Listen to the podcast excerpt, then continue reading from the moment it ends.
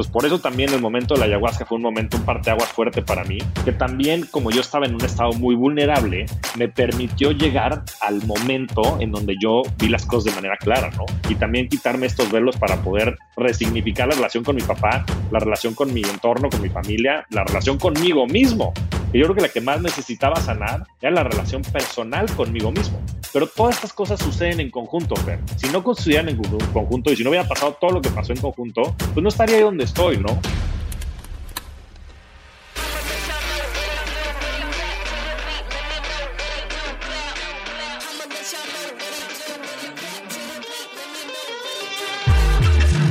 Hola, te doy la bienvenida a un episodio más de True Growth Podcast.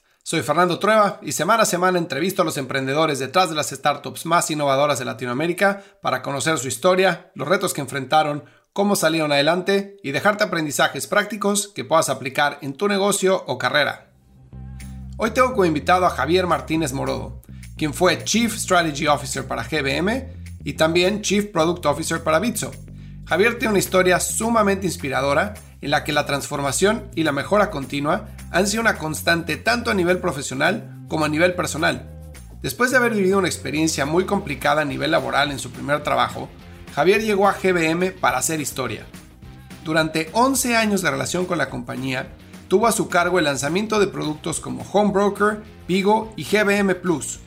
Fue director general de GBM Asset Management con solo 31 años y lideró el proceso de levantamiento de capital con SoftBank, fondo que invirtió 150 millones de dólares en GBM para convertirlo en uno de los nuevos unicornios de México. Javier es una de las referencias de la industria de fintech en nuestro país y un apasionado por crear un impacto positivo en la gente. En el lado personal, Javier es reconocido por vivir una vida sumamente disciplinada y por buscar constantemente métodos y hábitos que le permitan lograr sus objetivos. Y con él voy a platicar sobre la transformación a nivel empresarial y a nivel personal, sobre la creación de hábitos y sobre su experiencia con ayahuasca y el impacto que tuvo en su vida. Este episodio está lleno de aprendizajes y lecciones de vida que estoy seguro que te agregarán muchísimo valor. Antes de iniciar con la entrevista, te invito a que vayas a truegrowthcop.com para que conozcas todos los recursos que tenemos disponibles para emprendedores y para personas interesadas a conocer sobre el mundo de growth y las startups. Regístrate en nuestro newsletter en truegrowthco.com diagonal newsletter y te enviaremos 5 correos con nuestros mejores tips para implementar estrategias de crecimiento acelerado en tu negocio. Te dejo con la entrevista con Javier Martínez Mordo. Javier, bienvenido a True Growth Podcast. ¿Cómo estás? Muy bien, Fer. Gracias por la invitación. Encantado de tenerte aquí. Este, ya te vengo siguiendo hace rato. Eh, felicidades por tu podcast. Felicidades por lo que has hecho en tu carrera, este, lo que estás haciendo ahorita con todo el tema de finanzas y sobre todo por tus ganas de tener un impacto en la gente, que en eso yo me identifico mucho y te lo admiro mucho. Tus felicidades. Es un honor para mí platicar contigo. Y hoy me gustaría que nos enfocáramos, como te estaba contando hace ratito antes de empezar la entrevista, en temas de transformación. Creo que los emprendedores son personas que tienen que transformarse. Bueno, todos somos personas que tenemos que transformarnos todos los días si queremos crecer, pero más que nada los emprendedores tienen que hacerlo por necesidad, ¿no? Cuando estás en un mundo de status quo que tienes un trabajo bien pagado, etcétera, no tienes tanta necesidad de, de estar reinventándote todos los días, más bien tienes que entender cómo se juega el juego, ¿no? Pero cuando eres un emprendedor, tienes que estarte reinventando todos los días, tienes que estarte transformando, tienes que transformar tu negocio, etcétera, si quieres salir adelante, ya después vienes si quieres durar más de 20 años en él, ¿no? Pero entonces, quería platicar de esto contigo desde tres diferentes ángulos, ¿no? El primero es el transformación de empresas, empezaremos por ahí, porque has tenido este, una buena experiencia ahí con todo lo que existe en GBM.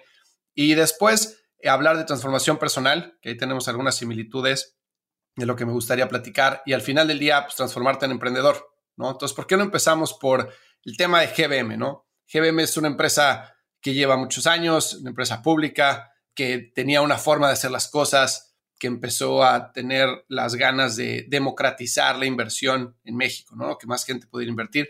Y obviamente ahí viene el tema de digitalización, que es clave y entras tú en la jugada. Entonces, ¿por qué no me platicas un poco de, tu rol en GBM y de la transformación que llevaste a cabo?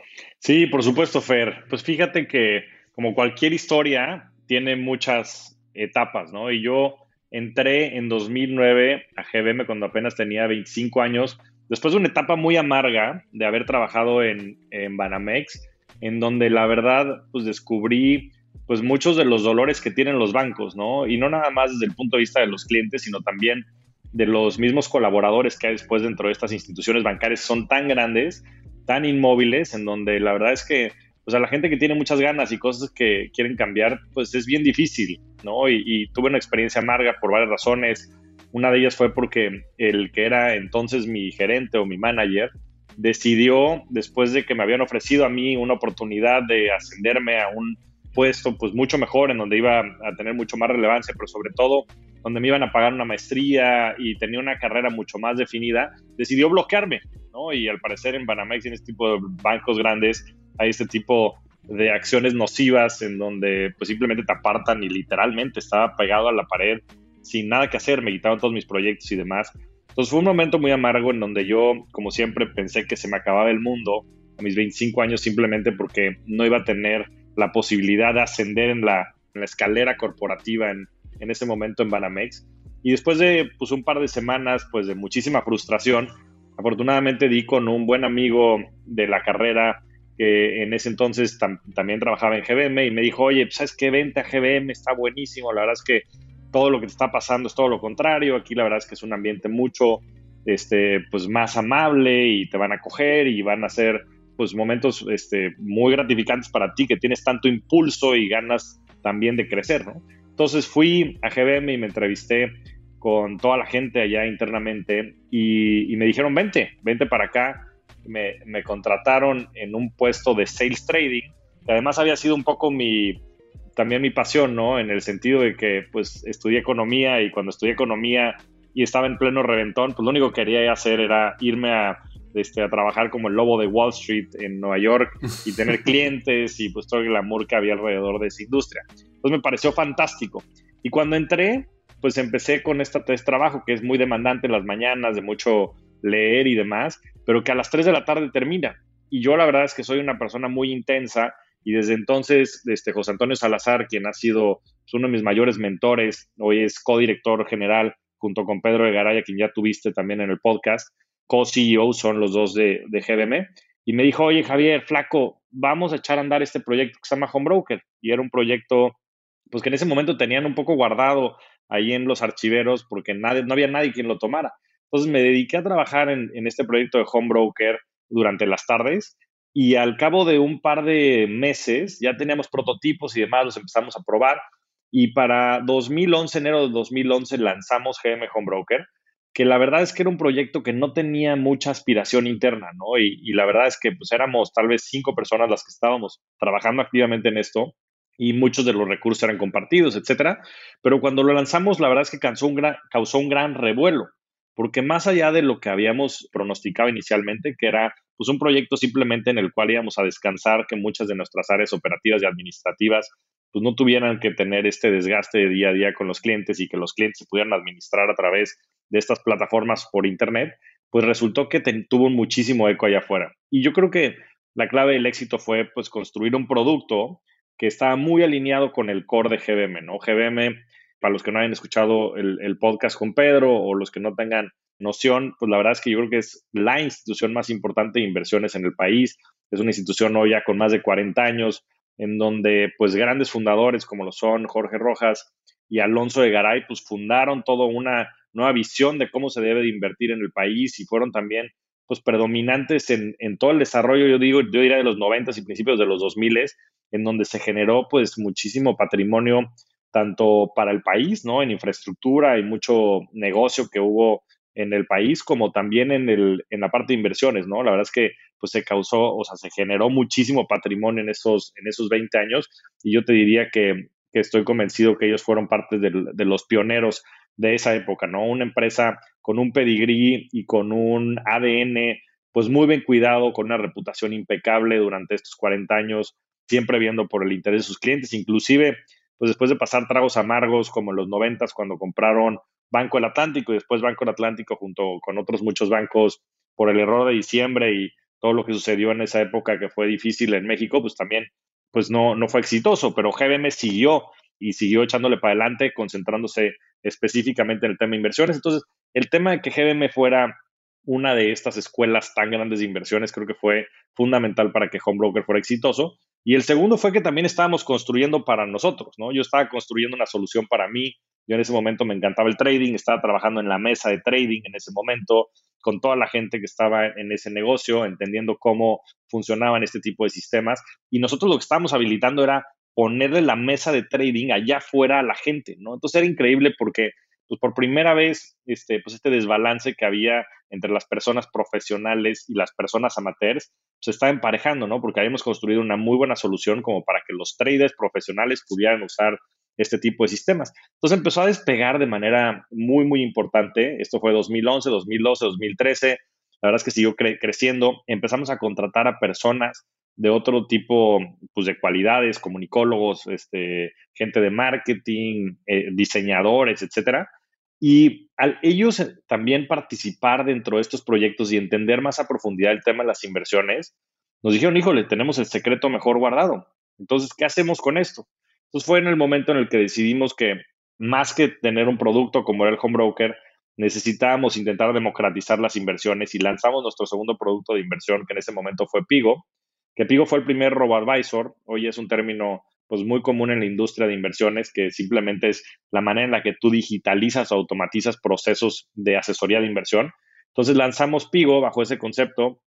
La verdad es que fue un experimento bien, bien interesante en donde tuvimos muchísimos aprendizajes, eh, muchísimo crecimiento en usuarios, ¿no? Tuvimos, pues, eh, no sé si el primer año más de 100 mil usuarios y era una locura porque en México hasta el 2019, ahorita entraremos más a profundidad a ese dato en lo particular, solo había 250 mil personas invirtiendo, ¿no? Entonces, el que en un año, pues un producto nuevo, novedoso, tuviera ese vuelo, pues fue algo extraordinario. Tuvimos muchísimos reconocimientos de, empresas muy serias como CNN Expansión y otras publicaciones que, la verdad es que nos ayudaron muchísimo también a hacer eco de la importancia de invertir.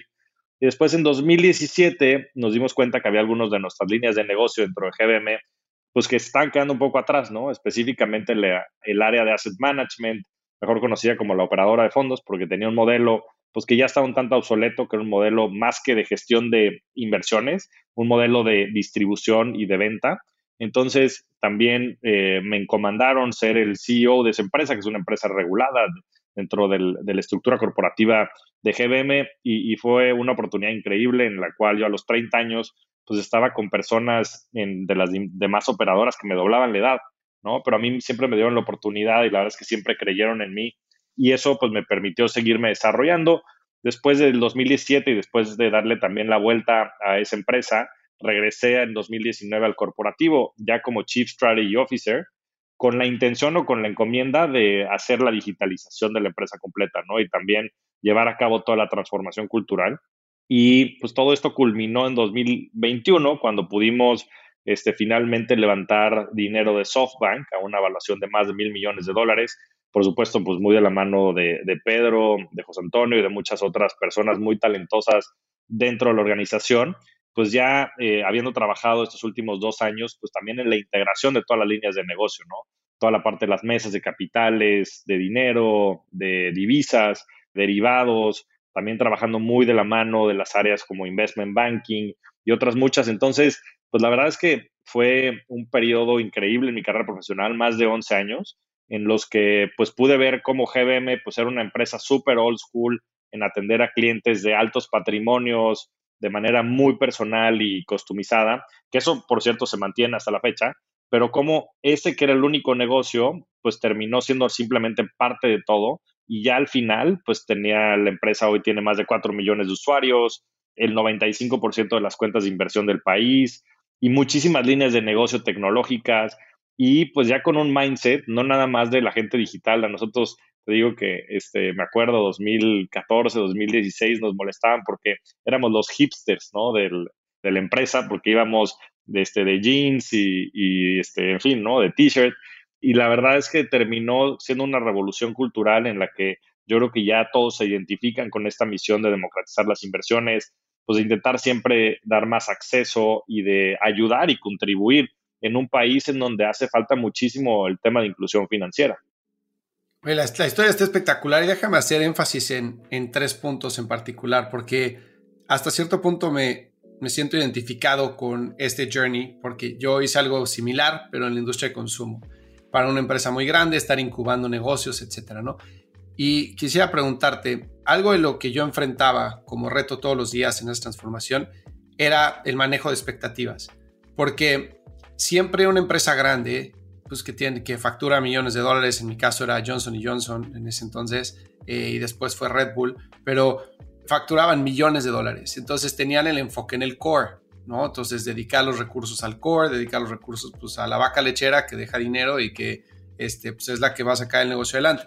Y después tenían cierto presupuesto para jugar, llamémosle así, ¿no? El play and, figure it out budget de, oye, pues a ver, aquí hay una iniciativa y vamos a fondearle y que estos niños se diviertan y a ver qué tal sale. Y aunque creían en ella, pues siempre que venía un momento de crisis un momento en el que el core del negocio sufría, por un tema ya fuera interno o externo, pues siempre lo primero que sufría eran ese tipo de iniciativas, ¿no? Y entonces empezaban a, llegar las conversaciones de cuándo vamos a tener eh, de vuelta el dinero que invertimos en esta iniciativa, cómo va a funcionar, por qué no están llegando a las metas, por qué no tienen metas más agresivas, etcétera. Por un lado, ese era uno de los principales retos, entonces manejar expectativas de, güey, estás empezando un negocio nuevo, entonces tienes que, obviamente, entender que primero a ver si un product market fit, hay que ver cómo va a funcionar, hay muchas cosas que averiguar antes de poder escalar, ¿no? Punto número uno.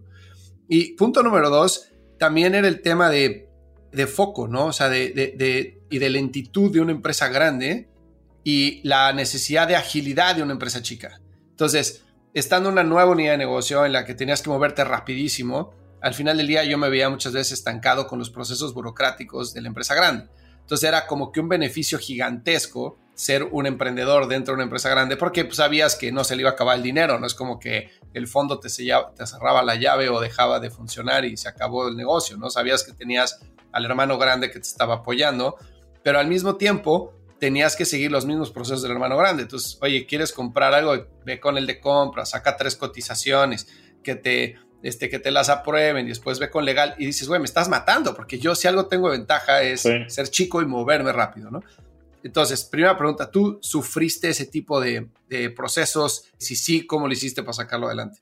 Pues sí, mira, yo creo que es una, es una realidad, ¿no? Yo, yo te diría que lo veíamos en, pues en, varios niveles. Mira, el primero es que, o sea, si no hay convicción de esto, del top management, no va a funcionar. Entonces, tiene que haber un sponsorship muy importante de las personas que estén hasta arriba y de saber, inclusive, que muchas de estas apuestas, por más que parezca irracional, porque si bien, como dices, pues el core puede estar alimentando este, financieramente estas iniciativas, pues tienen que tener esa visión de que probablemente el core pueda también sufrir o se pueda acabar o puedan eh, empezar inclusive como a bajar pues todo, ¿no? Desde el punto de vista del de, el market share que tienes, a veces ya es demasiado grande y entonces, pues ya más que upside hay downside, ¿no? O sea, ponte a pensar ahorita en empresas como BBVA, por ejemplo, ¿no? Los grandes bancos de México. BBVA no sé si tiene el 35, 40% del mercado de todo, de créditos, de cuentas abiertas, de este fondeo de parte de las personas, etcétera. Entonces, ¿qué tanto más arriba puede subir BBVA? ¿no? Versus el empezar a abrir otras líneas de negocio, ¿no? Y ahí es donde te das cuenta que estas grandes empresas que tienen buenos managements, que por supuesto creo que BBVA lo tiene, simplemente creo que no está orientado a beneficiar a los clientes mexicanos. Y bueno, en general, creo que los bancos tienen un gravísimo conflicto de interés. Pero por supuesto que tiene gente muy inteligente que está tomando las decisiones. Entonces, por eso es que empiezan a empezar a ver todas estas nuevas verticales, ¿no? Y empiezan a adquirir nuevas empresas y empiezan a interactuar ahora con el sector emprendedor y empiezan a desarrollar nuevas aplicaciones y nuevos temas, porque pues el upside que tienen de su core business simplemente ya no existe, porque o eres demasiado grande o inclusive en algunos muchos casos empieza a haber ya cierta decadencia o erosión de los ingresos. ¿no? En GDM era también muy obvio, pues eras el más grande por este, participación de mercado, sobre todo en volumen transaccionado, pues teníamos, no sé si el 15, 16% en una industria donde hay 38 intermediarios, ¿no? Entonces tener el 16% entre 38, pues es tener muchísimo. Y por muchísimos años fuimos el número uno. Ahora, lo que estaba sucediendo es que estaban entrando nuevos competidores que estaban haciendo que los costos, que los precios bajaran de manera radical. Entonces, pues lo que antes te generaba 100, te estaba generando 30. Y el market share que tenías, pues ya simplemente era muy difícil de crecer. Entonces, por más que pareciera ilógico, si tú te paras 20 años en el futuro, hacía todo el sentido del mundo, porque ese cambio de paradigma se iba a dar.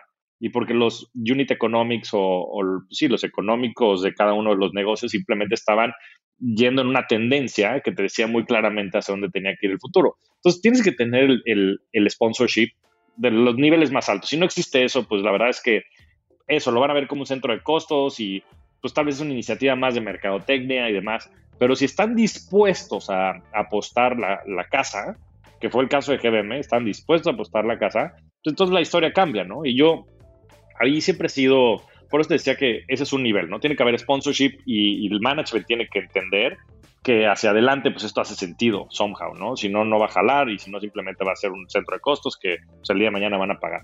En segundo lugar, no nada más tiene que haber sponsorship del top management. Tienes que empezar a tener sponsorship también de la gente del middle management y sobre todo las personas que van a ayudarte a construir esto. Y ahí yo siempre he dicho una cosa que me parece muy cierta, que es yo estoy convencido de que las cosas tienen que ser creídas para ser vistas. Contrario a lo que la gente piensa, ¿no? Porque todo el mundo dice, no, ver para creer, ver para creer y enseñarme resultados y después... Y aquí es todo lo contrario, porque si tú estás visualizando un futuro, la gente te tiene que comprar esa visión. Y una vez que te la compra, entonces la gente se va a entusiasmar y te va a ayudar a construirla. Pero también si no tienes el apoyo de la gente alrededor, si no tienes el apoyo de la gente abajo, tampoco se va a dar. Y lo difícil es amarrarlo con la tercera, con el tercer nivel que te voy a platicar, que es como dices, ¿no? Este, yo creo que siempre lo mejor es intentar, pues, tener las expectativas más, pues sí, más, más alineadas y más conservadoras, ¿no? El undersell and, on, and overdeliver, ¿no? Pero la realidad es que es bien difícil porque, por otro lado, seguramente estás creando muchísimas expectativas de lo que el futuro puede ser, ¿no? Y por otro lado, pues la verdad es que los, los resultados a veces tienen que también ser acordes, porque si no empiezas a perder cierta gasolina. Y ahí lo que encontré que siempre fue muy valioso fue una frase de Bill Gates que decía, que decía que la tecnología, technology always under delivers in the short term, but over delivers in the long term. Entonces, lo que puedes generar tú, la gente siempre piensa que en un año, ya sabes, vamos a tener aquí robots volando y la inteligencia artificial va a dominar el mundo y whatnot pero lo que nunca visualizan es que es el cambio que vas a poder generar en 10 años, ¿no?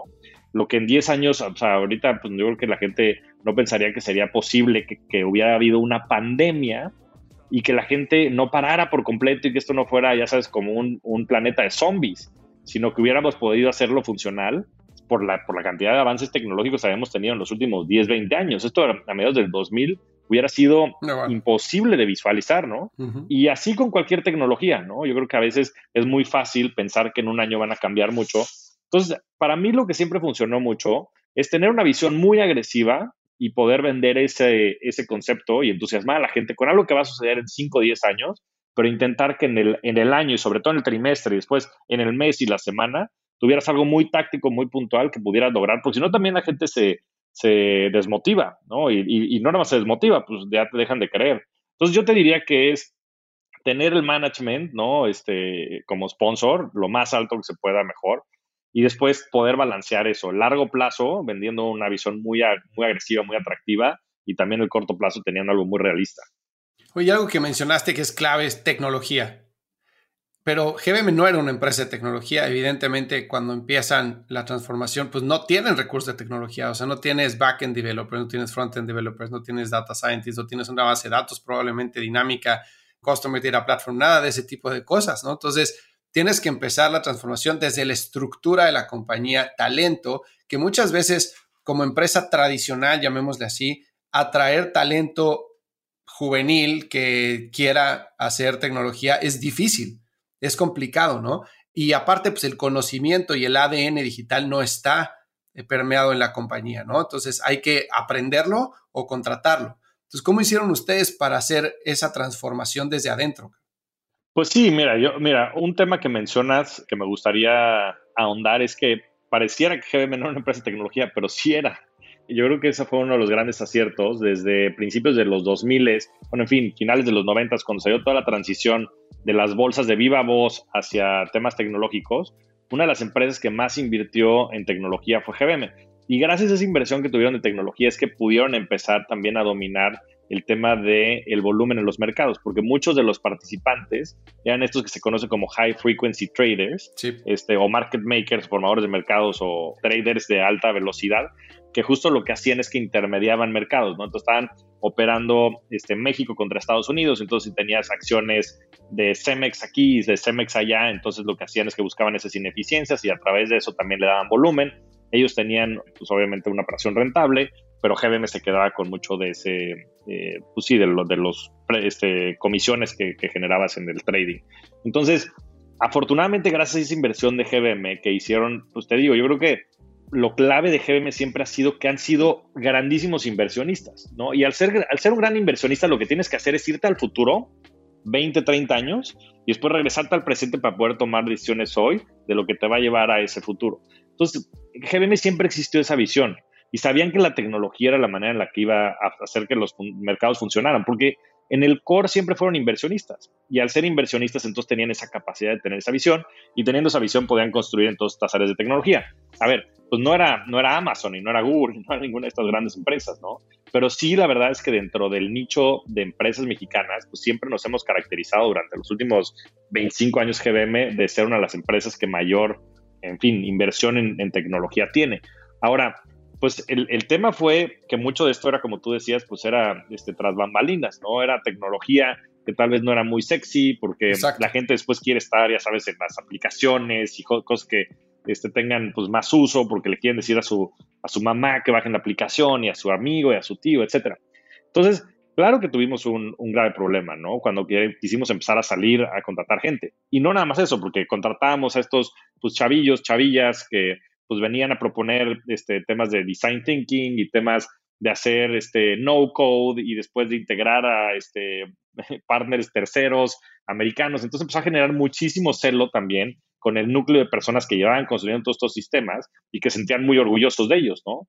Entonces, siempre fue esta dicotomía entre lo nuevo y lo viejo, lo nuevo y lo viejo, lo nuevo y lo viejo, lo, lo vanguardista y lo tradicional. Y la verdad es que no fue sencillo. O sea, en muchos momentos pues sacamos chispas, ¿no? Y, se pensaron muchas soluciones, inclusive por ahí se pensó el hacer una escisión, un spin-off de estas áreas digitales, eh, para darles justo esa autonomía y esa libertad para salir a contratar a gente que tenga pues otras capacidades y otra manera de ver el mundo, el tener esquemas de compensación distintos, eso es importantísimo. O sea, las personas allá afuera, pues que estábamos yendo por un mercado de gente que lo estaba contratando Apple y Google y demás, tenían acciones de estas grandes empresas, ¿no? Y obviamente, pues de esa manera se podían beneficiar pues, de las alzas que tuvieron y, de, en fin, del, éxito de las mismas. Y en GBM no tenías ese tipo de, esquemas, ¿no? Más que para ciertas eh, partes del, management, etcétera. Entonces, siempre hubo pues, muchas dificultades, ¿no? En ir transitando esto. Y te digo que yo creo que el bastión que siempre permitió que todo esto funcionara era que el management, pues, creía muchísimo en este proyecto, ¿no? Y tanto José Antonio Salazar con un perfil mucho más operativo y demás, que fue por mucho tiempo pues, entre el CFO y el COO de la empresa, y que fue también el que impulsó mucho del tema tecnológico desde finales de los noventas en GBM, y Pedro Egaray, ¿no? Que Pedro Egaray pues, fue también pues, parte fundamental de la visión, y él fue, pues una, Pedro, tiene 40 años, es, es, es una persona súper chapa adelante, que además yo siempre le digo a Pedro que yo creo que él es como Batman, ¿no? Que es este, ¿cómo se llama Batman? Bruce Wayne, ¿no? Bruce Wayne en el día y Batman de noche, porque Pedro además es el co-CEO de GBM, pues también fue es fundador de Ciclo, en fin, de, este, de Cosme en Nueva York, uno de los restaurantes, pues mejores restaurantes de Nueva York, ¿no? Déjate tú, mexicano. Entonces, este, siempre digo que Pedro es como, como Batman, ¿no? Porque en el día está en un lugar y lo hace todo de manera exitosa y en todo lo que hace es exitoso, porque tiene Pedro es una persona brillante, tiene una capacidad creativa y de visión que pocas personas tienen, ¿no? Y después tiene también este como este ethos, ¿no? Que tenía también gente como Steve Jobs que le decían que cuando estaban cerca, pues este, vivían como en una área paralela, ¿no? Y que convencía a quien sea de lo que fuera. Entonces, pues tener también ese tipo de sponsors como lo fueron José Antonio y Pedro, pues fue algo que, que ayudó a que pudiéramos transitar pues muchas de las dificultades que fuimos teniendo, pero habían, habían pláticas de eso, de, de separarnos, de hacer las cosas de manera distinta, hubo mucho apoyo y fondeo, por supuesto, desde el punto de vista financiero, pero yo te diría que lo más complicado siempre es, déjate tú el construir productos y contratar gente, es la integración cultural, porque eso no quiere decir que la gente que lleva mucho tiempo en áreas fundamentales de la empresa, ¿no? Este, temas de banca e inversión, temas de los mercados de capitales, que eran fundamentales en el core de la empresa, pues no tuvieran valor, tenían muchísimo valor. Y entonces el tema era justo cómo hacemos que estas dos realidades convivan, ¿no? Y ese fue pues mucho del, pues, del proyecto que llevamos, sobre todo los últimos, yo te diría, este, cuatro o cinco años, ¿no? Y, no fue fácil porque, pues porque a veces la gente no te cree o piensa que tienes otros incentivos y entonces el tema es comprobarles y actuar acorde, ¿no? De lo que dices y mantener tu palabra para que empiecen a ver esos resultados y empiecen a ellos también ver cómo esto les beneficia, ¿no? Tanto a la gente nueva, el aprender de la gente que lleva tiempo y a la gente que lleva tiempo, el aprender también cosas de la gente nueva. Completamente. ¿Y para ti cómo fue esa, ese journey de aprendizaje? Porque de venir de banca, ¿no? He estado en City, después entras a, a GBM Trading, se te dan estas unidades, unidades de negocio. Al final del día, procesos de desarrollo de producto que fuera customer facing, no habías tenido la experiencia, ¿no? En cómo reducir tiempos, cómo optimizar procesos, cómo hacer testing, cómo todo ese tipo de, cosas que obviamente el día de hoy ya sabes y que imagino que aprendiste a lo largo del camino, pero siempre que estás a cargo de, de una unidad de negocio, como que la gente espera que tú sepas para dónde hay que ir y qué hay que hacer, ¿no? Es como, pues, vamos a voltear a ver al, al jefe y pues que nos dé la dirección clara. Y hay veces que pues, el jefe está averiguando, cabrón, está aprendiendo al mismo tiempo que todos los demás y que, y la verdad es que no sabes, ¿no? Y, y muchas veces el saber decir no sé, pero vamos a encontrarlo juntos, es la mejor forma de hacerlo, pero es lo más difícil de hacer porque hay mucha gente que el ego lo pone en medio y entonces piensa que si dice que no sabe le quita poder, ¿no? Entonces, ¿cómo fue para ti vivir esa transformación de liderar sin probablemente tener todo el conocimiento? ¿Cómo adquiriste ese conocimiento y cómo fuiste permeándolo en la compañía? Es una gran pregunta, Fer. Mira, yo, te diría tres cosas que yo creo que son necesarias, o por lo menos fueron necesarias en mi experiencia, ¿no? La primera es tener un, ahora sí que como el podcast, tener un, un growth mentality, ¿no? Un mindset de crecimiento. Y la verdad es que eso pues es un tema yo creo que un poco innato y digo, no sé qué tanto venga también del contexto, pero pues hay gente que simplemente nos encanta aprender, ¿no? Y yo soy uno de ellos, yo soy un aprendedor empedernido que me encanta el descubrir nuevas cosas y siempre que encuentro algo nuevo que simplemente no puedo descifrar, pues me meto en el famoso rabbit hole y de ahí no salgo. Entonces, para mí siempre el, el tener pues esa mentalidad de crecimiento ha sido algo fundamental, porque pues los problemas siempre te los vas a encontrar en la vida y yo creo que el tema es pues, aprender a, resolverlos, ¿no? El segundo para mí fue tener este, nuevamente este grupo de mentores internamente, ¿no? Gente que me enseñó muchísimo de cómo operar empresas, porque, porque hay cosas que puedes aprender, ¿no? Temas de marketing, de producto, este, en fin, ¿no? Yo creo que eso lo puedes, de tecnología inclusive lo puedes descifrar. Pero hay ciertos temas, como por ejemplo, pues temas más humanos, ¿no? Y temas como de perspectiva, temas de cómo resolver ciertas situaciones de como muy perspicaces, temas de política interna de la organización, de burocracia, en fin, cómo hacer ciertas alianzas y demás, porque de repente pareciera que el mundo nada más es lineal y por supuesto que no es lineal, ¿no? A mí una de las materias, yo estudié economía, que estoy un poco arrepentido de haberlo estudiado. Creo que me dio una buena estructura, pero si me pudiera echar para atrás, seguramente estudiaría este, Computer Science. Claro. Pero bueno, ya estamos aquí. Una de las materias que más me encantaba era eh, teoría de juegos, ¿no? Y toda la parte de microeconomía, mm. porque las decisiones humanas son todas menos, todo menos racionales. Y entonces tienes que, tienes que aprender a leer a la gente, tienes que entender qué es lo que ellos están percibiendo, qué es lo que ellos necesitan porque es fundamental, es fundamental. La parte política a veces no se habla mucho, pero pasa en todas las empresas, ¿eh? Pasa en todas las empresas, si no lo entiendes, si no entiendes a manejar eso, pues la verdad es que es bien difícil hacerlo, ¿no? Entonces eso lo aprendí mucho de la gente internamente y que me enseñan a operar, o sea, el término operar es fundamental, y operar quiere decir hacer que las cosas sucedan. Hacer que las cosas sucedan debería ser, bueno, es la chamba de todos los managers, ¿no? Pero es más fácil decirlo que hacerlo. Y la verdad es que eso se lo debo mucho también a mis mentores internamente. Y la tercera es que siempre he tenido un grupo de apoyo muy cercano en todo el sentido de la palabra, ¿no? Desde mi familia, mis amigos, he tenido coaches de todo, profesionales, este, emocionales, etcétera. Entonces, yo al revés, yo soy una persona que creo que la vulnerabilidad es un superpoder. Creo, a veces también caigo en juegos de ego, por supuesto, como cualquier otra persona, pero para mí siempre ha sido muy importante porque desde muy chavillo, pues llevo yendo a terapia, y siempre tener grupos de apoyo con los que pueda platicar las cosas, y que me den un consejo o que me digan pues algún recurso con el cual yo pueda resolver el problema que estoy teniendo, siempre me da mucha perspectiva porque a veces son temas simplemente de eso, ¿no? De perspectiva, de esto que le llaman ceguera de taller, ¿no? A veces estás tan metido en el problema que no ves la solución. Y la realidad es que a veces está enfrente de tus ojos y simplemente necesitas que alguien te pueda un poco desnublar la visión y decirte, a ver, lo que pasa es que tus lentes están un poquito sucios, déjame te los limpio. Y a ver, dímelo tú, ¿cómo lo ves y lo percibes? Y simplemente con ese coaching más desde el punto de vista directivo, llegan a veces las respuestas.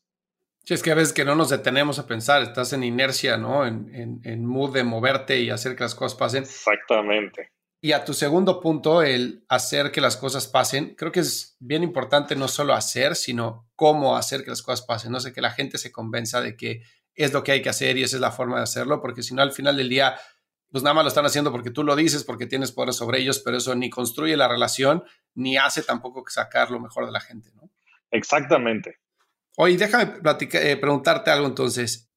Vienes de, eh, por lo que he leído de ti, por lo que he escuchado de ti eh, y ahorita en la plática, eres una persona sumamente estructurada, eres una persona de hábitos, eres una persona muy de biohacking y de otro tipo de, rutinas, ¿no? Pero por lo que sé, antes no eras así, evidentemente, ¿no? Pues todos maduramos y nos, y nos transformamos a lo largo de la vida. ¿Cómo fue para ti ese salto de decir, sabes que tengo que poner orden aquí o quiero ser más productivo o quiero mejorar en esto. ¿Cómo viviste la transformación de tus años de echar más relajo, este, a ser un poco más desordenado a lo que eres hoy? Pues mira, ha sido un proceso, ha sido un proceso y yo creo que la clave ha sido ver los resultados, ¿no? Yo creo que pues muchas veces inclusive puedes tú ser escéptico, pero en el momento en el que empiezas a ver los resultados todo cambia. Y yo se lo, la verdad es creo que el gran mérito nuevamente lo tiene mi gran equipo de soporte. O sea, y es que va de todo, te digo, desde mi familia, mis amigos, uno de mis amigos más cercanos, este Pablo Sánchez, siempre hablo de él, siempre ha sido pues, un, consejero que he tenido muy cerca para cualquier tema, ¿no? Desde temas, este, te digo, emocionales, profesionales, espirituales, de relaciones, etcétera. Entonces, para mí, lo más importante siempre ha, sido tener ese grupo de apoyo que me pueda guiar y que me pueda orientar. Y la segunda parte, pues ha sido el ver los resultados, ¿no? Yo en el momento en el que empecé a hacer cosas como, por ejemplo, la meditación, pues te das cuenta cómo cambia tu, todo, tu estado de ánimo, cómo cambian tus relaciones alrededor, etcétera, ¿no? Y para mí entonces ha sido clave también el medirlo. Y, y, a veces hay temas más subjetivos con los que los puedes medir y que simplemente son tal vez de percepción, ¿no? Y hacer algo de journaling para, para saber cómo me estoy sintiendo en los distintos momentos del tiempo que por cierto todo siempre es muy valioso porque en el momento siempre piensas que, o sea, cuando estás muy estresado piensas que el mundo se va a acabar y si tienes un journal y después puedes regresar a ese momento, te das cuenta que las cosas tal vez no eran tan, tan graves como pensabas, ¿no? Y eso te ayuda a poner las cosas en perspectiva porque cuando vuelves a estar en momentos así graves, te puedes regresar a ese momento y decir, mira, pues esto también pasará, que es una gran frase que siempre ha dicho mi mamá, mamá siempre usa ese proverbio chino de esto también pasará. Y la verdad es que creo que es súper valioso porque después nos, nos encerramos en pensar que el mundo está acabando y estamos diseñados para sobrevivir. Pero bueno, regresando al tema, mido todo, ¿no? Uso este tipo de cosas como aquí tengo un Aura Ring para los que estén viendo esto. Entonces, siempre busco maneras de tener pues distintas métricas para saber dónde estoy parado y hacia dónde voy, ¿no? En temas de salud también, todo, cada seis meses me hago exámenes de sangre para saber cómo voy en los distintos indicadores, que, que eso me lo hace mi querida health coach Klaus Zaragoza, a la que le recomiendo mucho también a todos los que tengan o quieran crecer en temas de biohacking.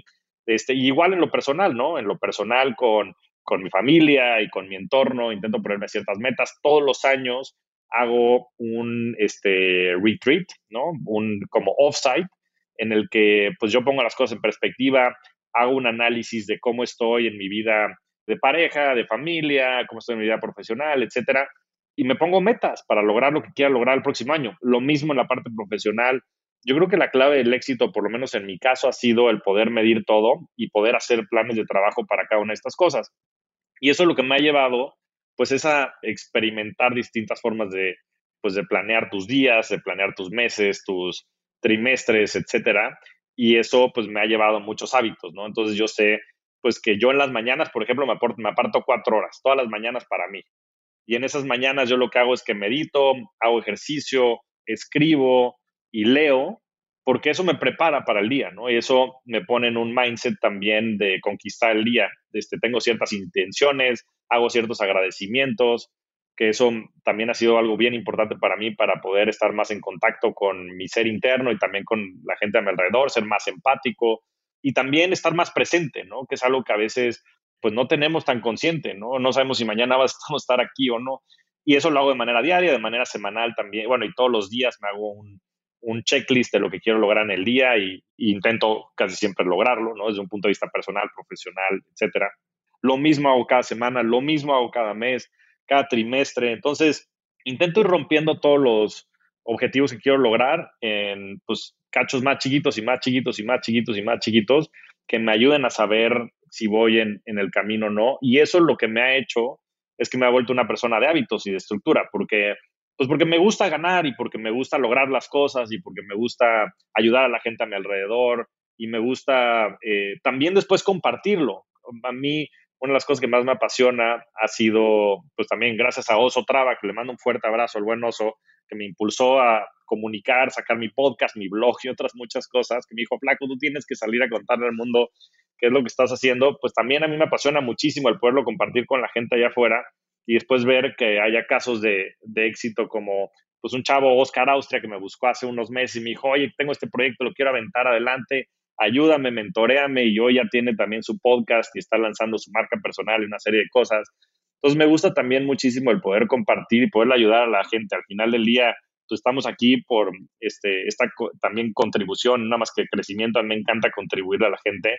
Entonces, pues todo eso me ha llevado a pues yo ser más feliz, yo poder contribuir más, yo poder crecer más y pues midiéndolo sé que voy en el camino correcto.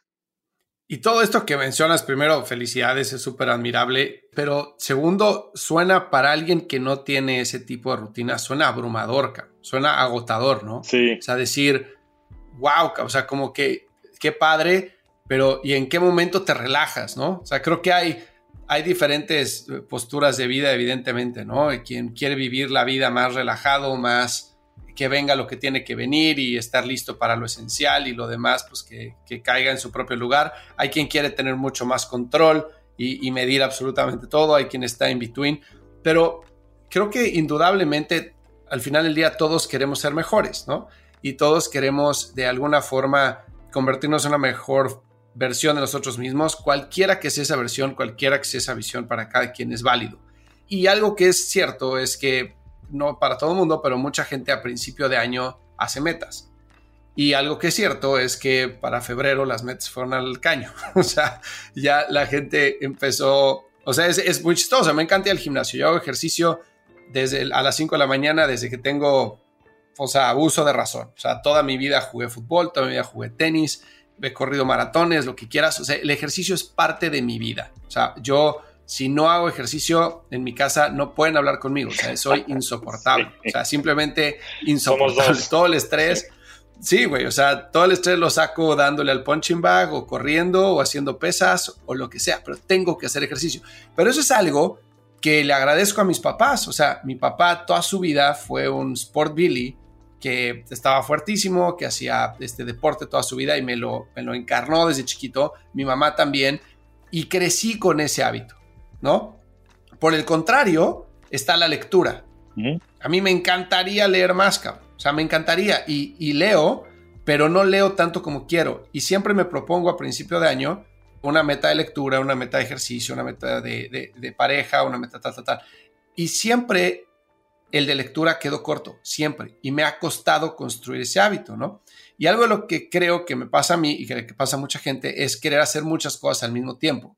Entonces, querer empezar, o sea, querer mejorar todos los aspectos de tu vida en enero, Cam, y decir, a ver, voy a comer mejor, voy a hacer ejercicio, voy a ser un mejor esposo, un mejor hermano, un mejor hijo, voy a leer, voy a meditar y voy a ahorrar tanto dinero. dices, pues no, güey, o sea, espera, tranquilo, ¿no? Entonces, en ese sentido, ¿cómo empezó tu journey? ¿En qué momento dijiste, cuál fue el trigger que dijiste, tengo que mejorar y por dónde empezaste? ¿Fue la meditación y después cómo te seguiste o, cómo fue el orden de las cosas? Mira, este es, un súper punto el que mencionas y me identifico también. Yo creo que es un tema que todo el mundo, pues la verdad es que solemos sobreestimar estas cosas, ¿no? Y a ver, también hay dos tipos de personas. Yo creo que hay gente que pues suele ser un poquito más compasiva con uno mismo y hay gente que somos más rudos con nosotros mismos y nos obligamos a hacer ciertas cosas, ¿no?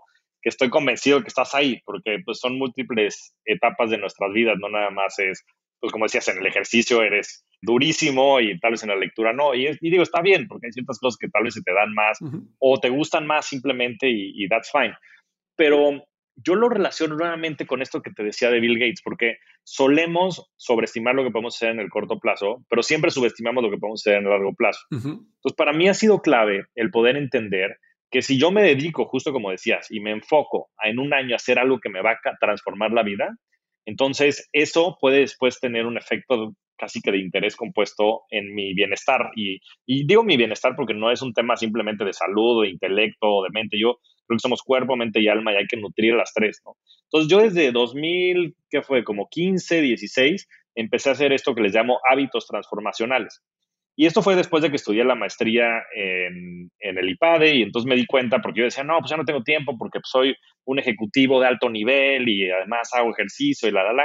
Y con la maestría dije, bueno, si puedo hacer la maestría esto y tener familia y todo lo demás, pues, o sea, básicamente puedo hacer lo que me proponga siempre y cuando me busque el tiempo para poderlo lograr, ¿no? Entonces, 2016, pues había leído un montón de casos y dije, ¿sabes qué? Me voy a leer un libro todas las semanas, voy a leer 52 libros y lo logré. Y 2017 creo que fue el año en el que empecé a hacer todo el tema del biohacking, entonces me metí con Klaus Zaragoza y empecé a hacer un montón de cosas, corrí un medio maratón y, y bla, bla, bla, ¿no? Y 2018 creo que empecé a meditar. Entonces, para no hacerte el cuento largo, todos los años me pongo una nueva meta que quiera yo mejorar y que quiera yo trabajar, que me permita ponerme a mí, por eso les llamo hábitos transformacionales, que me ponga a mí en otra dimensión de todo, de salud mental, física, emocional, espiritual, etcétera, ¿no? Este año hice la ayahuasca, el próximo año voy a regresar a hacer otra vez deporte, porque la verdad es que he cojeado un poquito de eso este año y entonces me voy a dedicar a hacer, mi nueva meta va a ser un medio Ironman ahora. Entonces, es lo que yo hago. Yo agarro y digo, mira, ya construí una base muy sólida y lo que hago es que le voy poniendo nuevos, pues literal, legos a esa base. Y para mí, ese concepto es fundamental, el concepto del interés compuesto. Hablo muchísimo de esto dentro del aspecto, obviamente, de finanzas, inversiones, porque estoy convencido, bueno, lo decía Einstein, ¿no? El interés compuesto es la octava maravilla del mundo.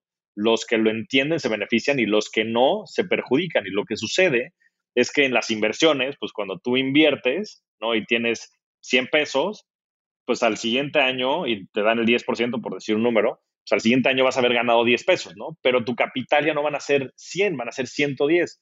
Entonces, el, para el segundo año tu rendimiento a través del 10% no van a ser 10, van a ser 11. Y para el tercer año yo no van a ser 11, van a ser 12.1. Y para no hacer el cuento largo a la gente que nos está escuchando, para el año 7 vas a haber duplicado tu dinero. Y va a sonar muchísimo tiempo. Pero después, tres, tres años y medio después, vas a pasar de 200 a 300.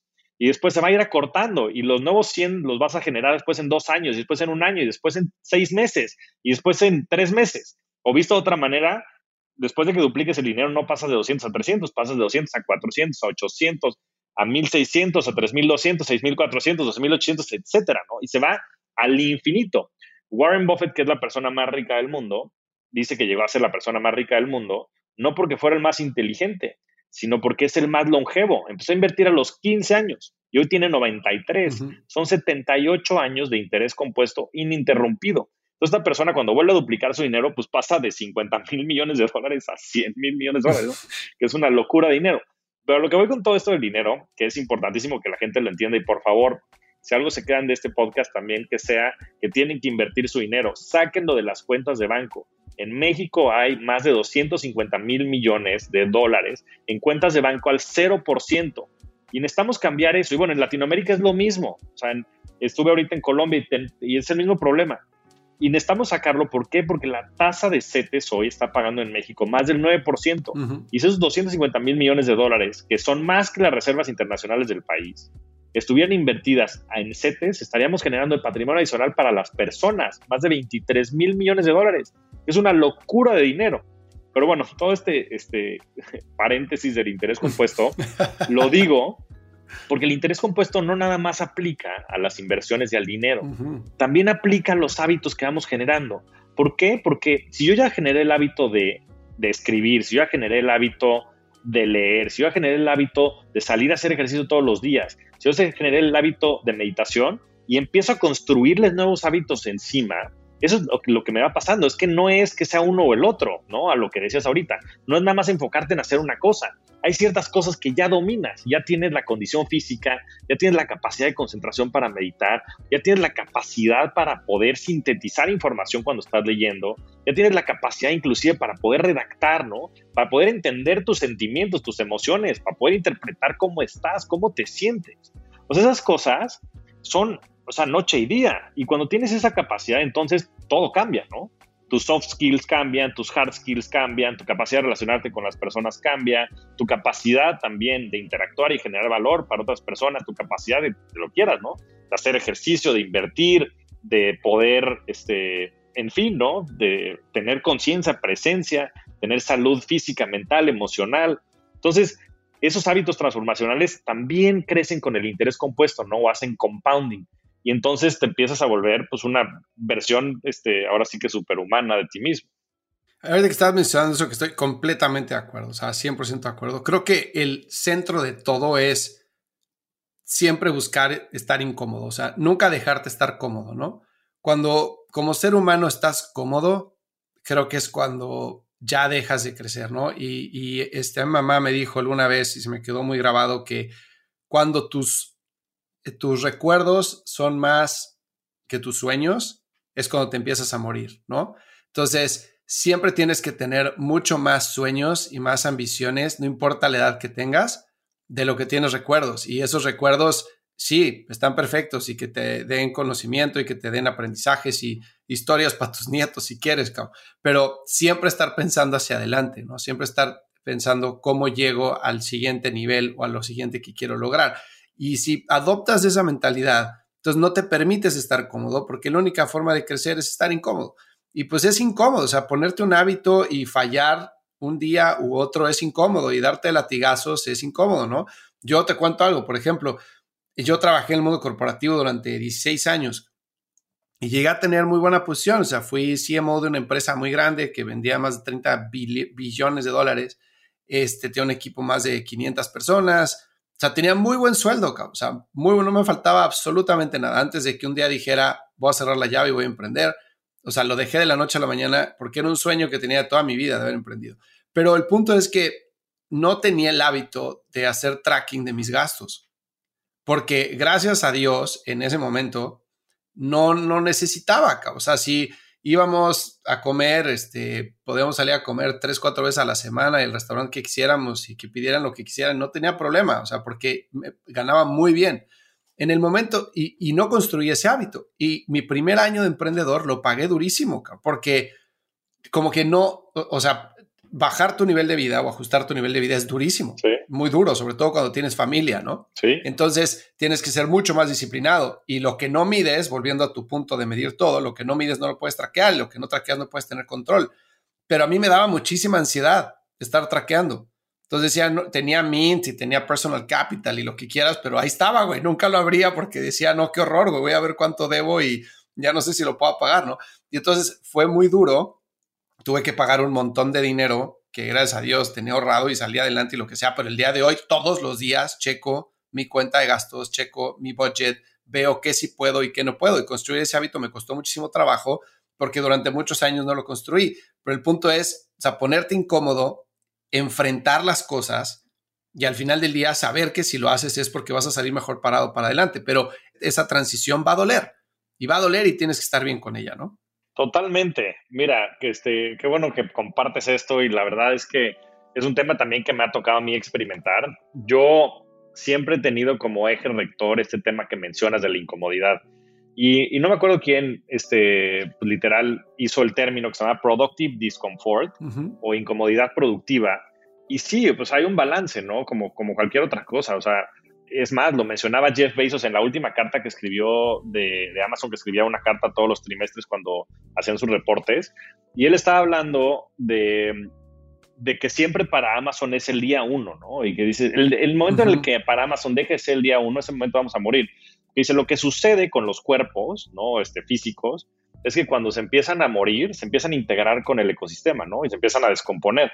Y ese es el momento en el que mueres, en el momento en el que tú ya estás tan cómodo que te empiezas a integrar con todo lo que sucede a tu alrededor y dejas de crecer, en ese momento empiezas a morir. Y pasa en todo el sentido de la palabra. ¿eh? yo he intentado este año ser más compasivo conmigo y ser menos brutal, porque a veces también creo que me pasaba de lanza. Pero por otro lado, también es algo bien reconfortante el seguir buscando hacer más, ¿no? O sea, pues sí puedes tener más tiempo para tu familia, puedes tener este, ciertos temas que te parezcan importantes dentro de tu filosofía de vida, pero el momento en el que simplemente dejas de aspirar, yo estoy convencido de que, de que empiezas a morir. Y yo creo que en ese sentido es bien importante tenerlo presente y buscar crecer de una u otra manera. Y puede ser espiritualmente, ¿me entiendes? No necesariamente tiene que ser pues salir a hacer maratones o salir a este, ganar miles de millones de dólares en nuevos emprendimientos. Y después toca, como dices, déjate tú aprender, porque yo creo que lo que te pasa a ti, me pasa también a mí, me identifico, es desaprender, desaprender a gastar, ¿no? Sin tener este, controles, porque pues, simplemente pareciera que a veces el dinero es eterno y no lo es, ¿no? Yo creo que también el momento en el que empieza a abusar de todas estas cosas desde un punto de vista hasta metafísico, lo empieza a bloquear. Entonces, a veces, este, y bueno, me encantó porque ahorita estuve en la India también como parte de mi proceso sabático en un ashram y aprendí mucho eso, ¿no? El concepto a veces de desaprender, porque a veces no lo, lo que necesitas no es aprender, lo que necesitas es desaprender. Muchas cosas que tal vez te funcionaron en el pasado, pero que ya no son vigentes, ¿no? O tal vez cosas de tu contexto que, que nunca supiste comprender y que hoy tienes que resignificar, porque a veces es la palabra, más que a veces desaprender, también es resignificar para poder avanzar. Entonces, qué bueno que lo mencionas. Yo creo que esa incomodidad siempre es importante y yo te diría que más que aprender, a veces también desaprender. Completamente, 100% de acuerdo. Oye, cuéntame, mencionaste ayahuasca, pero escuché el podcast que hiciste con Oso y en algún fue hace como un par de años, yo creo, no sé, 18 meses por ahí y en algún momento él te pregunta de los psicodélicos, ¿no? yo sé que él tuvo una experiencia y yo platiqué también con Flor Bolini para el podcast y, y me habló de todo el sapo y la ayahuasca y etcétera. Yo soy antidroga 100%, o sea, yo no tomo alcohol, o sea, desde hace más de 22 años no tomo una sola gota de alcohol, nunca tuve ningún problema con el alcohol, pero nunca me gustó, pero, o sea, no tomo una gota de vino desde hace veintitantos años, este, no fumo, no hago ningún tipo de sustancia ajena a lo natural, ¿no? Este, simplemente, pues porque no me gusta, o sea, porque, y puede ser un tabú que tú mencionabas en esa entrevista, igual es un tabú que tengo que mejorar, pero realmente no estoy en un momento en el que quisiera ser psicodélicos, ¿no? Y ahorita mencionaste, hice ayahuasca. Entonces, me gustaría preguntarte cómo hiciste el cambio de mentalidad a probarlo y dos, cómo fue la experiencia. Pues sí, mira, qué bueno que lo mencionas y quiero antes de, mencionarte mi experiencia, sí ser como muy, pues asertivo y, vocal en decir que como bien mencionas, esto no es para todos y para nada estoy recomendando, es un tema muy delicado.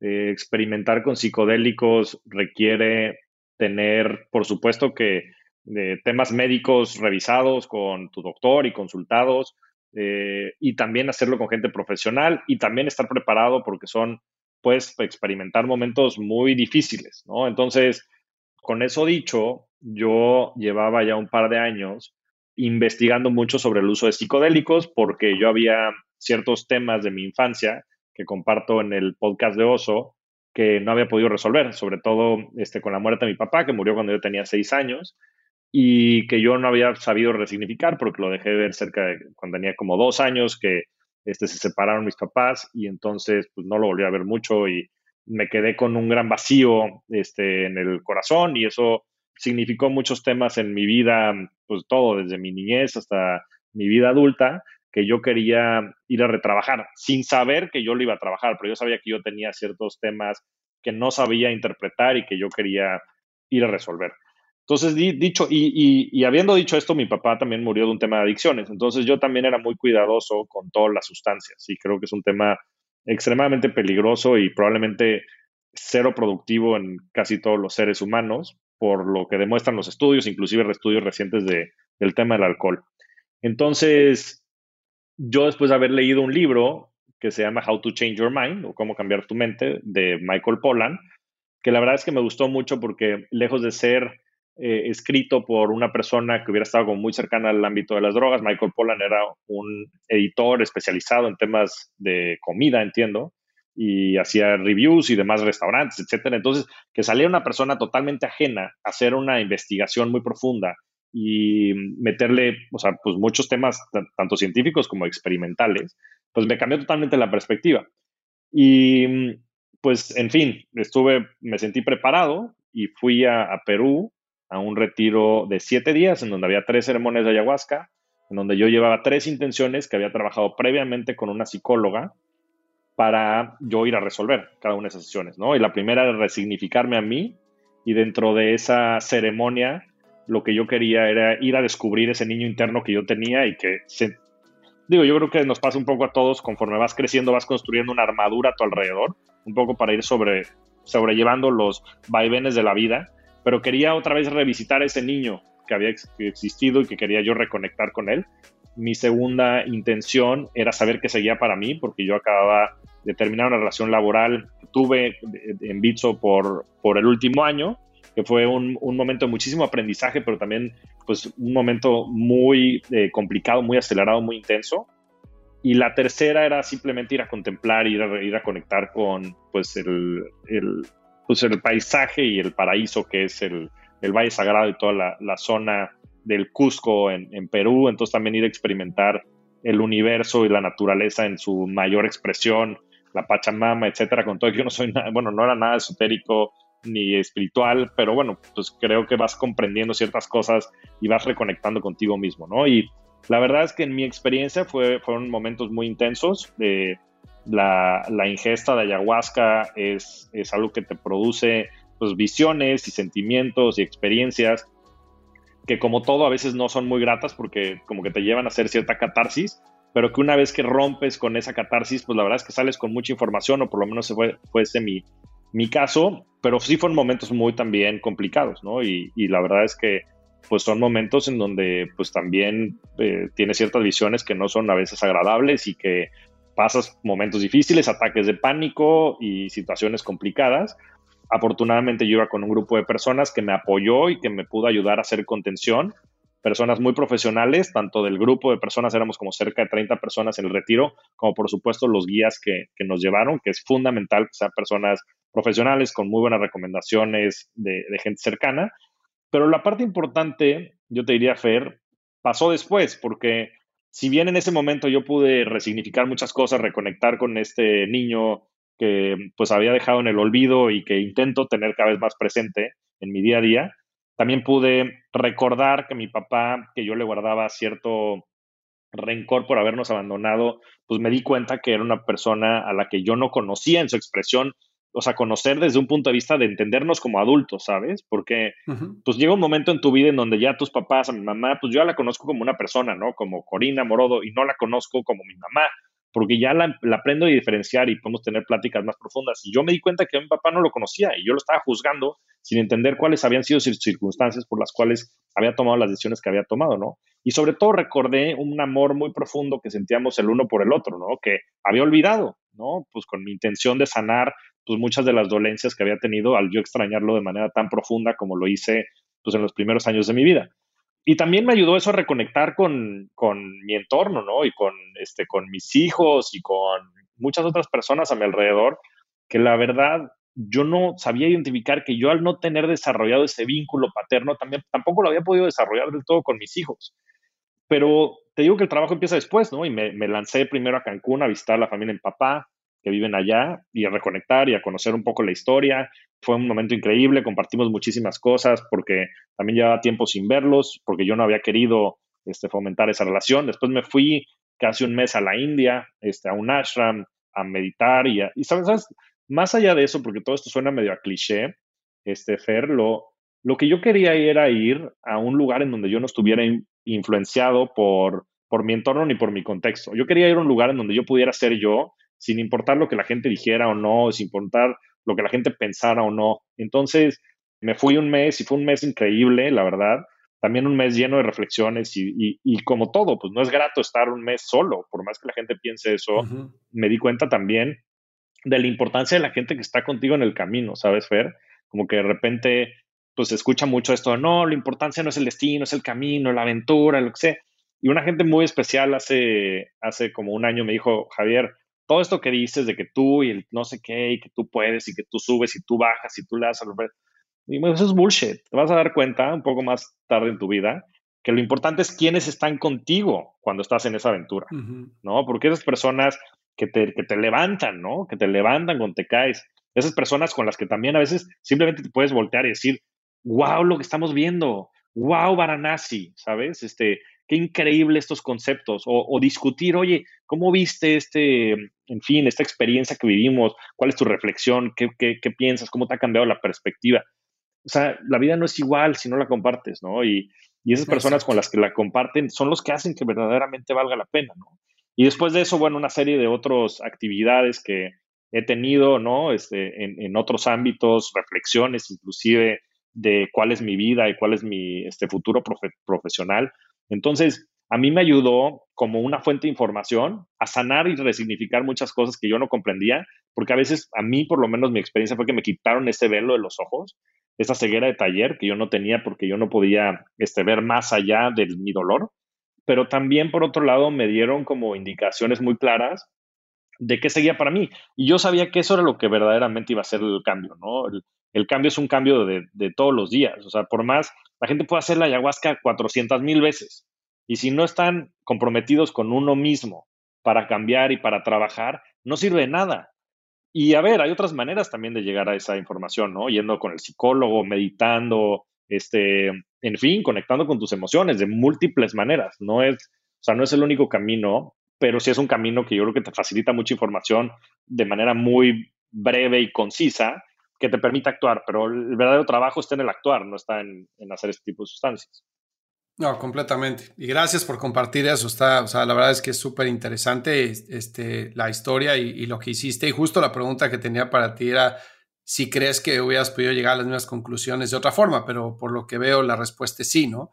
Que probablemente más tardado, este, probablemente no tan directo, porque pues también ir a terapia, tienes que ir con la persona adecuada, ¿no? También hay muchísimas personas que han ido a terapia y no han ido con la persona adecuada y, han recibido consejos que probablemente no han sido los adecuados, se han metido en otro tipo de problemas, etcétera. Pero creo que sí, o sea, hay otros métodos, ¿no? O sea, la ayahuasca es uno, es algo que me da muchísima curiosidad. O sea, te soy sincero, he leído mucho desde que hablé con Flor, ahorita que hablo contigo, este, gente que lo ha hecho, creo que es algo que, que me llama mucho la atención. Yo no me he atrevido a hacerlo pero sí otros métodos también como meditación, como este, buscar ayuda externa, etcétera, porque pues, todos tenemos demonios, o sea, podemos poner la cara que queramos de frente y la faceta que queramos ante los demás, pero todos tenemos demonios que sanar y si no los sanas, pues al final del día te van a comer, cabrón. Totalmente.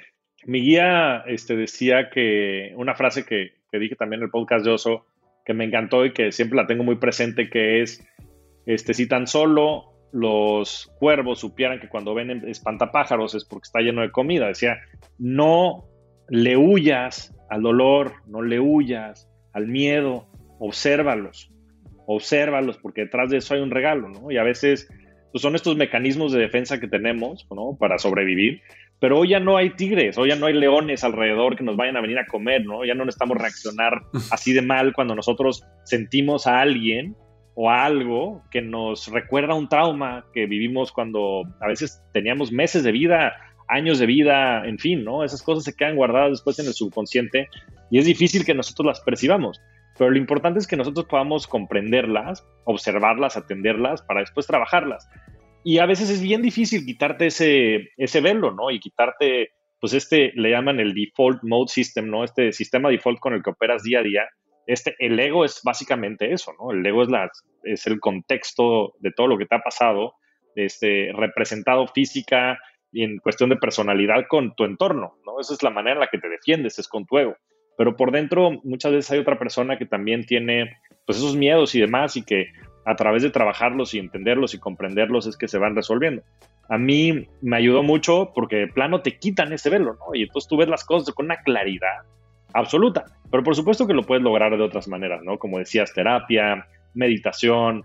A ver, a mí lo que me pasó el último año lo relaciono mucho con un libro de Joseph Campbell, este, que es un autor americano que me encanta, este, que se llama El viaje del héroe, que no sé si hayas escuchado referencias acerca de, Y lo que te dicen es que, o sea, el universo de cierta manera es perfecto y que todos, todos pasamos por este viaje del héroe, ¿no? Y el viaje del héroe es pues, el típico viaje que ves, o más bien la historia que ves en cualquier película, ¿no? Que pues de repente tienes a cualquier persona y entonces este, súper exitoso, le está yendo bien, todo en orden y de repente, ¡pum!, ¿no? Se da en la madre.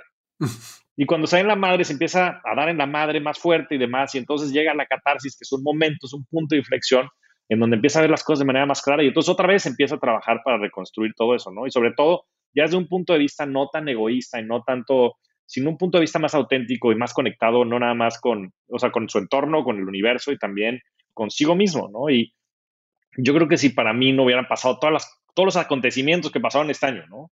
y, el año pasado probablemente, ¿no? Que me salí de GBM, que había sido mi segunda casa por 11 años, que la verdad es que fue un, momento bien doloroso, ¿no? Porque por un lado, pues la verdad es que para mí algo muy satisfactorio el poder haber logrado todo lo que se hizo, pero también dejar a gente muy valiosa y muy querida ya, como las personas que te menciono y otros muchos que la verdad es que consideraba este, familia que siguen siendo amigos muy cercanos, pero fue, pero fue un momento doloroso, ¿no? Tanto para ellos como para mí, ¿no? Irme a Bitso, con todas las expectativas del mundo de poder ayudar en una empresa global, en un tema que me apasiona, como son las criptomonedas, pero que también las cosas, pues no son este, color de rosa, ¿no? A veces no hay, hay diferencias en las visiones, a veces hay diferencias en las maneras de ver las cosas, siempre con muchísimo respeto y muchísima este, admiración y sobre todo agradecimiento, porque la verdad es que lo que pude aprender en Bitso y el tiempo que me dedicó la gente, gente como Daniel Fogel, y otros muchos dentro del equipo directivo, pues la verdad es que es invaluable, ¿no? Porque el tiempo que tenemos es nuestro recurso más escaso. Entonces, también súper agradecido de eso, ¿no? Y pues, pero bueno, sales de eso y dices, ahora qué sigue, ¿no? Y como decías, pues el emprender es muy distinto, ¿no? Tú fuiste el CMO este, de una empresa de 30 billion y después salir y decir, híjole, y ahora tengo que contar las cuentas, ya no puedo salir a comer y cómo le voy a decir esto a mi familia, ahora qué valgo yo, ¿no? porque toda la valía, este, seguramente fue en tu caso, Fer, por lo menos en el mío era, claro. era oye, fuiste el chief no sé qué de GBM Unicorn y ahora eres el chief no sé qué de Bitso Unicorn, ¿no? Entonces tú eres básicamente el unicorn, ¿no? Y cuando te empiezas a creer todas estas falacias, pues empieza a perder un poco de piso, pero después también es bien difícil resignificarlas, ¿no? Entonces, pues por eso también el momento de la ayahuasca fue un momento, un parteaguas fuerte para mí, que también como yo estaba en un estado muy vulnerable, me permitió llegar al momento en donde yo vi las cosas de manera clara, ¿no? Y también quitarme estos velos para poder resignificar la relación con mi papá, la relación con mi entorno, con mi familia, la relación conmigo mismo, que yo creo que la que más necesitaba sanar era la relación personal conmigo mismo. Pero todas estas cosas suceden en conjunto, Fer. Si no construyeran en conjunto y si no hubiera pasado todo lo que pasó en conjunto, pues no estaría ahí donde estoy, ¿no? Y entonces te das cuenta que todo es obra de la, casualidad del universo. Sí, claro. Porque, porque son tantas las variables que te llevan a esto, este, y tan poco lo que puedes controlar, que también a veces dices, ya sabes que, fuck it, me voy a relajar porque lo que sea que venga para mí, pues será lo que sea para mí y yo pues intentar controlar lo que puedo controlar porque te das cuenta que lo que no puedes controlar es muchísimo. Claro. Y en fin, ¿no? Ha sido una gran reflexión este año, muchísimo crecimiento, pero también acompañado de mucho dolor lo cual no necesariamente es malo, como bien mencionas, ¿no? Eh, regresando al, tema que hablábamos de la productividad incómoda, ¿no? Yo creo que pues, también los momentos de crecimiento este, a veces están acompañados de algo de dolor y está bien. Simplemente observarlo y sentirlo, ¿no? Sentir el dolor y percibirlo y desde ahí también poder trabajar en resignificarlo y construirlo.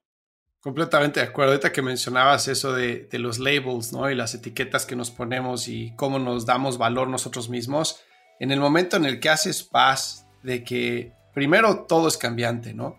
Y si tú dejas que te define a tu trabajo, dejas que te defina algo que no tiene 100% control de ello, estás dándole demasiado poder, a pues algo que al final del día vas a tener que, que, te va a encuerar, cabrón.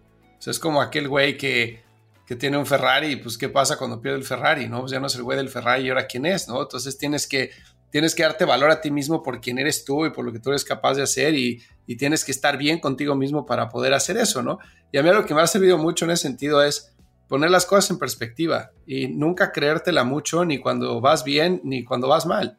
Y cuando vas bien, puta, o sea, dices, güey, Jeff Bezos, Elon Musk son unos dioses. Pues no, güey, no son unos dioses. O sea, evidentemente son los cracks para los negocios, pero cuando haces un zoom out y los pones al tamaño de la Tierra, pues, güey, no eres nadie, cabrón. O sea, simple y sencillamente todos, nadie somos nadie, ¿no? O sea, todos somos lo que somos, tenemos que estar bien con, con nosotros mismos y se acabó, pero ni nos tenemos que volver locos cuando lo hacemos bien y tampoco tenernos que hundirnos cuando nos sale algo mal, simplemente move on y se acabó, ¿no? Así es. No podría estar más de acuerdo con esto que dices, ¿no? Nadie es perfecto. Y ve, ve las, este, las historias personales de Bezos y de Elon Musk, ¿no? Elon Musk creo que tiene 15 hijos con 6 esposas. Digo, no, no sé si eso lo haga feliz, pero no, no, no suena como un cuento dadas. Pero como dices, ¿no? Todos somos personas y ni, ni, ni, para un lado ni para el otro. A mí hay un, hay un commencement speech, Fer, que me encanta, que es de un filósofo americano también moderno que se llama David Foster Wallace, que el speech se llama This is Water o Esto es agua. Lo recomiendo ampliamente. Es un discurso que yo he oído fácil unas 100 veces. Lo escucho yo cada dos semanas. Y dura 20 minutos, lo pueden encontrar en Spotify o lo pueden encontrar también en YouTube o busquen This is Water, esto es agua de David Foster Wallace, escúchenlo. Pero la, moraleja es, por supuesto, vivir en el presente, pero también de repente este, ser cautos en lo que deseas, ¿no? O sea, justo lo que decías ahorita, be careful what you wish for, porque si quieres el Ferrari y, y, tú piensas que el Ferrari te va a hacer feliz, híjole, you're in for a ride. O sea, no tienes una idea, porque todo, o sea, el dinero, la belleza, el intelecto, todo se va a ir. O sea, son momentos, ¿no? Y, las cosas van y vienen. Y sobre todo esas cosas que te generan placer y te generan dolor, ¿no? Que en el budismo le llaman los vientos mundanos. o sea, te van a destruir porque si tú pones todo tu valor, tu valía en el dinero, pues el día que no lo tengas, como dices, no vas a valer nada. Sí. El, día que lo, lo pongas en la belleza y envejezcas, vas a envejecer un millón de veces y todas las noches que te vayas a dormir te vas a sentir peor. Y lo mismo con el intelecto, porque en el momento en que se te empieza a ir, porque se van, sí. pues entonces ya no vas a tener valía de absolutamente nada. Entonces lo único que te conviene es eso, es agarrar y decir, ¿sabes qué? Lo voy a poner en mi esencia, lo voy a poner en mi entorno, ¿no? Que no nada más sea el viaje, como decíamos, sino que también sea la contribución, estas personas con las que convivo y con las que comparto, y cómo yo hago que el mundo sea un mejor lugar. Porque al final del día eso es lo único que tenemos. Sí, completamente. Y cómo lo haces, cómo creas impacto. Eh, y muchas veces tenemos la ambición de cambiar el mundo. Yo creo que soy fiel creyente de que primero tienes que cambiarte a ti mismo y, y después tienes que tener un impacto en las personas que te rodean. Y eso es el mejor, lo mejor que puedes dejar en el mundo. O sea, si, si tú tienes un impacto en tus hijos y haces de tus hijos unas buenas personas y que ellos quieran hacer de sus hijos unas buenas personas, puedes estar satisfecho. Obviamente, si puedes darle felicidad o ayudar a un millón de personas, entonces, pues qué increíble, o sea, qué bendición. Pero si logras hacerlo realmente un cambio profundo y un impacto profundo en aquellos que están cerca de ti, creo que con eso yo por lo menos me puedo ir tranquilo. De acuerdo. Mira, fíjate que, qué buena reflexión. Yo ahorita que estaba en la ayahuasca el último día, pues identificas muchos patrones, ¿no? Y uno de los patrones que yo identifiqué muy claramente es que todos los que estábamos ahí, o por lo menos el 95%, teníamos problemas o de papás o de mamás. Sí. O problemas con el papá o problemas con la mamá. Y les dije, ching, caray. Y entonces, ¿qué hago yo ahora que soy papá y que seguramente estoy creándole todos estos traumas a mis hijos? Y, y la respuesta fue muy clara. Me dijeron, exactamente lo que estás haciendo. Empieza por trabajar en ti. Si tú trabajas en ti, tú y tus hijos ven eso, y tú puedes expresarte entonces con más tranquilidad, puedes intentar contemplarlos en toda este, la amplitud de la conciencia y ellos te ven también trabajando en ti. Esa es la mejor manera de que tus hijos también, pues sí, hay que empezar por la casa, hay que empezar por nuestras personas cercanas, los que no tengan hijos también, con sus distintas familias, amigos, pero, pero bueno, al final del día yo creo que eso es lo que, lo que verdaderamente tiene valor, por más que a veces suene a cliché, pues eso es lo único que va a quedar aquí. Completamente de acuerdo. Pues Javier, te agradezco enormemente el tiempo, me encantó platicar contigo, este, conectar y pues muchísimas gracias por compartir tu historia con la gente que nos escucha. Al contrario, Fer, muchísimas gracias por la invitación y bueno, pues ya quedarán pendientes este, más conversaciones porque la verdad es que creo que nos pudimos haber seguido de largo y también gracias a ti por compartirme tu historia y ver todas las paralelas que hay entre, entre ambos. Me entusiasma mucho también que podamos formar una amistad y seguir compartiendo hacia adelante. Fer, te mando un fuerte abrazo. Igualmente.